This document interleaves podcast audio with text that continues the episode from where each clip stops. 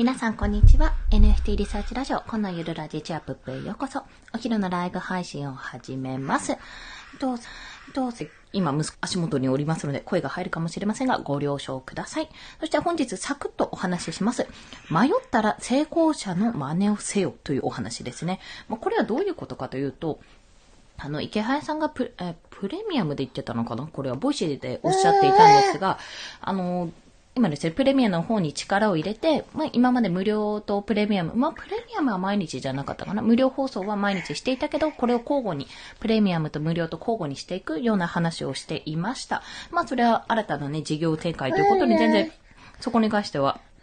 あの、なるほどなって、ついに無料毎日って結構きついよなっていうのを思いながら聞いてたので、まあ私自身もプレミアム会員なので、あ、なるほどな、なんて思いながら聞いていたんですけども、まあそこでチキリンさんの手法をちょっと試してみるっていうお話をされていたんですよね。で、ここで、まあ真似するお話もちらっとボイシュの中でもおっしゃってたんですが、私もこれすごく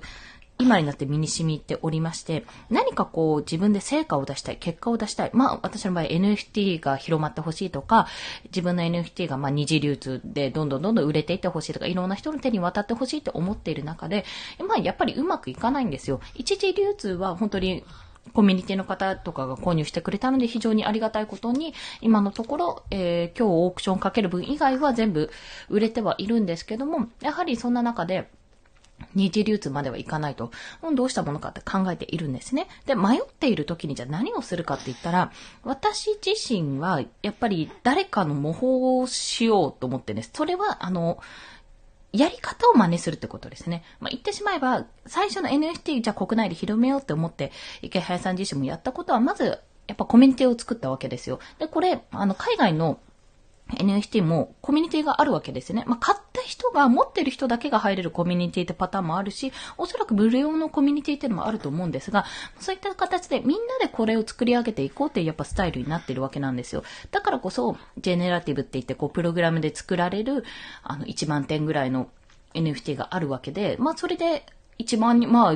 被る人もいるとしても一人一個持っていたら、まあ1万人が少なくとも集まるっていうような仕組みになっているわけなんですね。まあそれはコミュニティの話なんですが、じゃあどうするかっていうと、やっぱり自分のオリジナルで突き進むとどこかで壁が出てくるわけなんですよ。特にあの成長している市場の場合は。で、そんな時に何するかって、やっぱみんなで攻略情報を集めるわけじゃないですか。集めて攻略ウィキみたいのを立ち上げてそこでどんどん情報を入れていくわけですよね。そんな形で一つずつ、あ、ここは今改善されたとか、こう、こうなったとか、こうした時に自分はこうなったけど、どうしてだろうとか、それはバグかとか、そういった話をしていくわけなんですよ。なので、やっぱりコミュニティは必要。そして、じゃあそのコミュニティは1個だけでいいのかって言ったら、そういうことじゃなくて、どんどんどんどん時間が経つにつれて、やっぱりついていける人とついていけない人、まあ、先にやってた人と、やっぱ後から組の差が出てきたりするんですね。で、そうなると、また、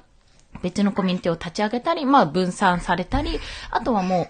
その、えっ、ー、と、コレクションに対するファンの集まりの場合もそうだし、あの、本当に攻略していこうっていう集団ができるのかもしれないし、いろんな形が出来上がるわけですよ。例えばクリエイターも若者のクリエイターだったり、ママクリエイターだったりかもしれないですしね。そんな形でいろんなパターンが出てくると思うんですが、